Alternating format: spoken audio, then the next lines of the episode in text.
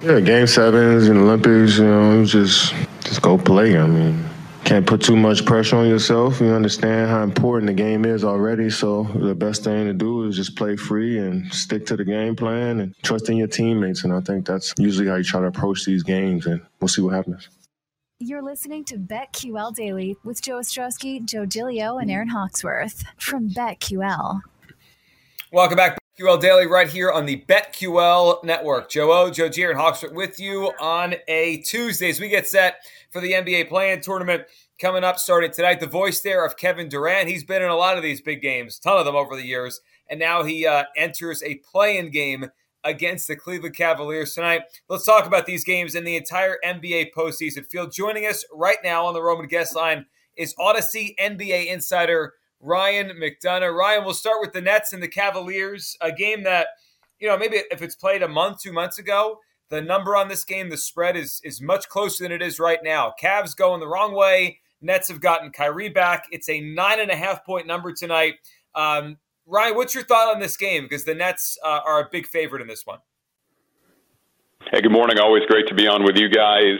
I think the Brooklyn Nets are going to win tonight's game, although I think it will be relatively close. So I pick the Nets to win. I pick the Cavs to cover. Uh, Brooklyn hasn't looked very impressive to me lately. They are getting healthier.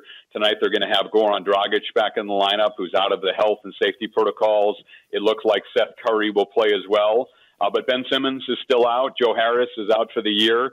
And this has not been the Brooklyn Nets team that was predicted to be dominant and potentially an NBA champion. This is a team that has played okay heading into the play in. Obviously, Cleveland is limited, especially due to the injury to Jarrett Allen. So uh, I think the Nets win tonight's game. It, it's too bad that we won't get to see the Cavs at full strength, but I do not think this is going to be a blowout. I, I don't think um, you know Brooklyn has looked that impressive over the last few weeks. Ryan, do you view the Brooklyn Nets still as a true championship contender? I think they could win the championship. However, I, I think it's unlikely. I, I would not put them uh, at or near the top of the Eastern Conference. Uh, I think the Boston Celtics are the favorite in the East. I think they've been the best team in the Eastern Conference since the calendar flipped from 2021 into into this year. Um, the injury to Robert Williams is a question mark, but everything I'm hearing, guys, and, and reading out of Boston is very positive about Williams. He had that uh, minor procedure on his meniscus. It looks like he'll be back at some point in the playoffs. So uh, I, I like Boston, especially given that that's the first round matchup. If Brooklyn wins tonight, which I anticipate, it'll be Brooklyn against Boston. So I think the Celtics would would win that series with or without Robert Williams. Uh, so no, I, I wouldn't wager a ton on the Nets to win. Uh, I think you know too many things have gone wrong starting with uh, all the issues with Kyrie Irving and James Harden, who's obviously no longer a Brooklyn Net, uh, and then the trade with Ben Simmons. Uh, I thought he'd be back by now. I think most people thought he would have played at least a game in the regular season in a Nets uniform. That did not happen. And so, given Brooklyn's issues, but also given that um, they're, they're looking at Boston or Miami in the first round, if they win one of these two play-in games, I think they will win tonight. Uh, I think the Celtics advance, and uh, Boston, again, is my pick to win the Eastern Conference. Ryan, what about in the West? Because we keep looking at it and we're trying to find some value. Which one of these teams can really challenge the Suns? Aaron, I think Phoenix is the best team. I think they will win the conference. Um, but looking at the odds, I, I really like Memphis. I mean, think of what the Memphis Grizzlies have done 56 wins. That is the second best record in the league. I believe they were 20 and 3 without Ja Morant, which is spectacular. I don't know if another team in the league could do that without his best player. In fact, I couldn't name any teams, if any, in NBA history that would go 20 and 3 over a 23 game stretch without their best player. So I, I like Memphis especially given that uh, last I checked, they were third in the Western Conference odds as far as winning the West. Obviously, Phoenix is the favorite, as they should be. Uh, but Golden State, and most of the books I've checked, Golden State is ahead of Memphis. And, and I get it. Klay Thompson has played better lately. Obviously, Steph Curry and Draymond Green and Steve Kerr and those guys have been there and done that, having won three championships. But uh, this is an excellent Memphis team. Uh, they're good in transition. They're good defensively as far as getting steals and deflections, and they're excellent on the board. So I like Memphis a lot. And uh, if that is the matchup in the finals, guys, if it's Memphis against Phoenix in the Western Conference Finals, again, I think the Suns uh, are likely to win. I think they are the best team, not only in the West, but the entire league. But Memphis matches up very well with Phoenix. If that is the matchup in the Western Conference Finals, I think the Grizzlies have given the Suns as many problems as any team in the league over the last couple of years. So uh, keep an eye on Memphis, and uh, at six to one, I think they're great value to win the Western Conference. Ryan, one of the most fascinating first round series is the 4 5 in the Eastern Conference, Philadelphia and Toronto. Uh, we know the Matisse Thybulle situation, so it looks like games three, four, and six, he's not going to be eligible to play and won't be in for those. Uh, I think this is a difficult series for the Sixers here, Ryan. If you told me before the playoffs started or when they traded for James Harden, this would be a matchup, I probably would have leaned Sixers. But as we watch this play out, this experiment in Philadelphia, I don't feel good about where the Sixers are going right now. How do you handicap this first round matchup? I completely agree with just about everything you said, Joe. I, I, I think Toronto's going to win the series. Uh, the Thybulle situation is unfortunate for Philadelphia. Uh, I, I was confused. Maybe you can help me with this, Joe, but it seems like he had one vaccine shot from Pfizer, but not a second. And, and you know, I was just uh, a little confused by the logic, but that's neither here nor there. He's not eligible to play and won't be eligible to play, as you mentioned, certainly for games three and four, and, and likely game six as well if the series gets that far. So I think Philadelphia just has too many issues. I mean, one of the underrated parts of the James Harden trade, I think, was Seth Curry and Andre Drummond going out. That really thins out the 76ers depth. Now without Thybulle, that's another key rotation player for them who is out. So I, I just think they're going to run out of bodies. That combined with the fact that James Harden after a great start in a 76ers uniform has looked relatively underwhelming, at least when I watched him play over the last month or so. And then I think some of the questions around Doc Rivers, um, you know, I, I think Doc is, my opinion, set up to be a potential scapegoat if the Philadelphia 76ers flame out in the first round and don't advance. So I, I just think there are a lot of questions for Philly. I think they will feel that pressure as the series goes on. Uh, and then Toronto, I think, is a young, up and coming team playing with house money. They're, they're athletic. Uh, they really play hard. Um, they have excellent talent and depth, and they're very well coached. So I think the series sets up well for the Raptors. I, I think Toronto had the momentum coming into the uh, playoffs. I think they'll continue that momentum. And if they can steal one game in Philly of these first two, that really puts the pressure on the 76ers as the series shifts back to Toronto for games three and four, especially without Matisse Thybulle. Right, so you've got uh, the Nets advancing, not covering, but uh, grabbing that seven seed tonight. What about the the late game? I'm really looking forward to uh, Clippers T Wolves, Minnesota three point home favorites. And uh, if you have an opinion uh, on tomorrow's games, uh, feel free. Yeah, I'm really looking forward to the late game tonight as well, Minnesota and the Clippers. Uh, I think the Clippers are going to pull the upset here, and I realize that it's a slight upset, but I really like the way the Clippers have looked since Paul George has been back in the lineup. Uh, they won five in a row to end the year, um, and, and this is not the LA Clippers that we saw most of the year. Obviously, Kawhi Leonard has not played at all. Uh, Paul George played, you know, some early and then missed a bunch of time. But um, watching the Clippers play down the stretch, I, I was really impressed with what I saw. Uh, not only were they winning, guys, they were relatively dominant uh, in most of their last five games to finish the season. So uh, I like what I've seen from this team. Uh, you know, Robert Covington's had some big nights. Norman Powell is back in the lineup. Uh, so if you look at okay, the Clippers are 42 and 40 to finish the year and coming into the play-in as the eighth seed. Uh, but why is that? The main reason for me is Paul George missed a bunch of time. Uh, they, they got Powell and Covington, uh, you know, later in the year in, in trades, and uh, Powell in particular was injured and missed a lot of time. Uh, so to me, this is a 50-plus win team if healthy, and uh, I think they go in tonight and pull the upset in Minnesota. Uh, however, I, I, do like Minnesota. You asked about future play-in games. I, I do like Minnesota uh, to to win the next play-in game if they lose tonight. Uh, I think they're they're clearly a better team than the San Antonio Spurs or New Orleans Pelicans. Now that the season's over for the Lakers, I'm curious just your assessment of everything that went down there and and what do they need to do to turn this around for next season?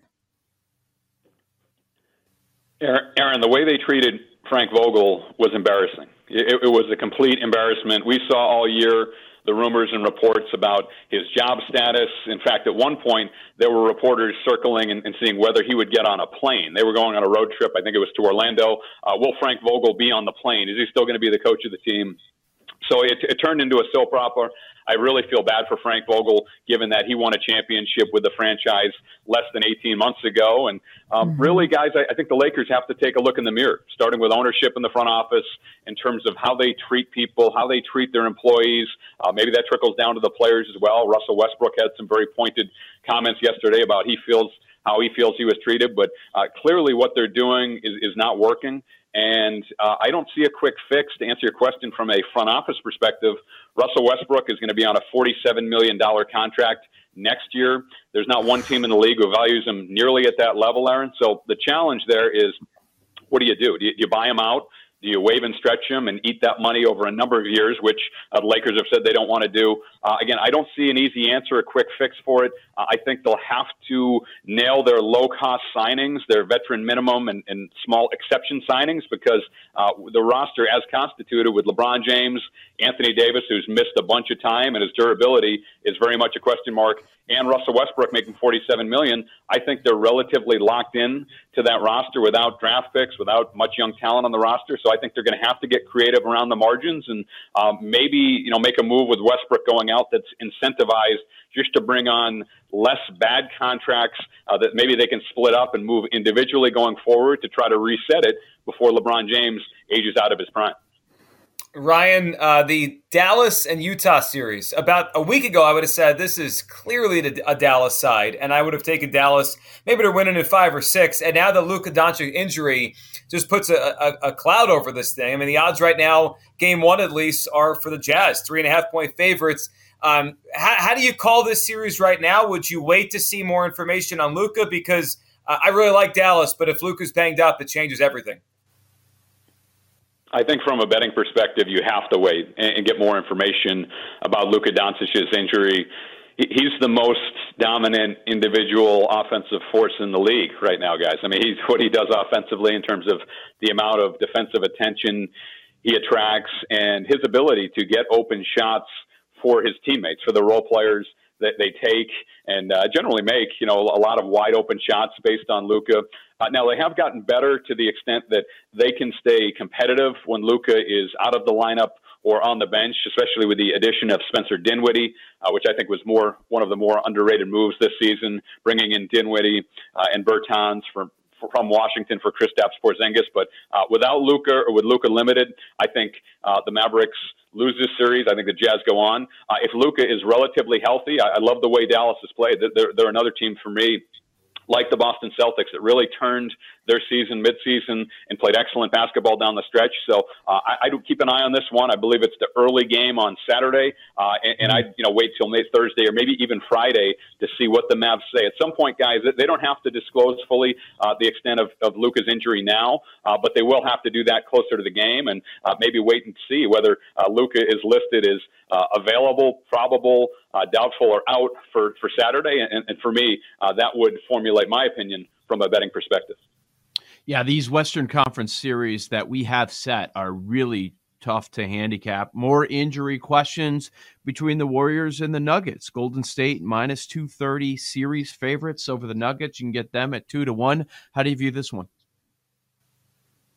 I like Golden State. I, think Denver just ran out of time.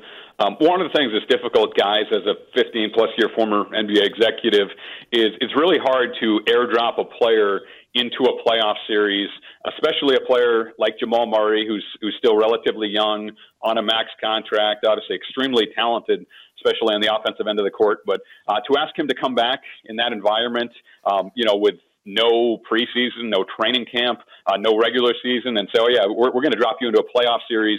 Uh, go try to guard Steph Curry or Klay Thompson or even Jordan Poole the way he's played. Uh, I, I think that's you know unlikely to happen. Uh, and then also with Michael Porter Jr., um, you know he, he's questionable still at this point. So I think Denver uh, had a phenomenal regular season. I think Nikola Jokic, by virtue of the Nuggets winning 48 games and avoiding the play-in, uh, in, addition to his individual brilliance, should be the MVP. But uh, I don't think Denver has enough, even if Golden State is somewhat limited or not clicking on all cylinders uh, without two of their three best players in Murray and Porter Jr. I think the Nuggets run out of gas and the Warriors advance to round two. Yeah, and I keep wondering the same thing about Ben Simmons. Like, this guy hasn't played in forever. The Nets defense is trash. They need him, but how are you just going to plug him in? I, don't think they will. I, mean, we've seen you know reports of this, but but uh, let, let, me ask you a question. Like, how many times have we gone through this with Ben Simmons, where uh, he's yes. going to play, he's feeling good, he's in great shape, he's ready, and then he doesn't play, right? Right in Philadelphia or Brooklyn. Um, so I, I, think there are some physical issues. Uh, Simmons has been open and candid about his mental struggles. Uh, again, I, I would be surprised um, if it's something that Simmons really wants to do. If he, if he wants to, uh, as his first act in a Brooklyn Nets uniform, be airdropped into uh, you know a play-in game, he won't play tonight, or a playoff game uh, starting this weekend, and, and be set up for that failure and scrutiny. It doesn't seem like yeah. that's something he wants. Maybe I'm wrong, and I'd be happy to come back on with you guys if so. But uh, I, I do not expect to see him this this playoffs, or uh, if he does, I'll, I'll be fascinated to see uh, how he plays. Keep in mind, he hasn't played a competitive NBA game in over a year, and uh, he has been open about his physical and mental issues. So I wouldn't count on that, and that's another reason, Aaron, I like the Celtics to advance uh, over the Nets if that is the matchup in round one.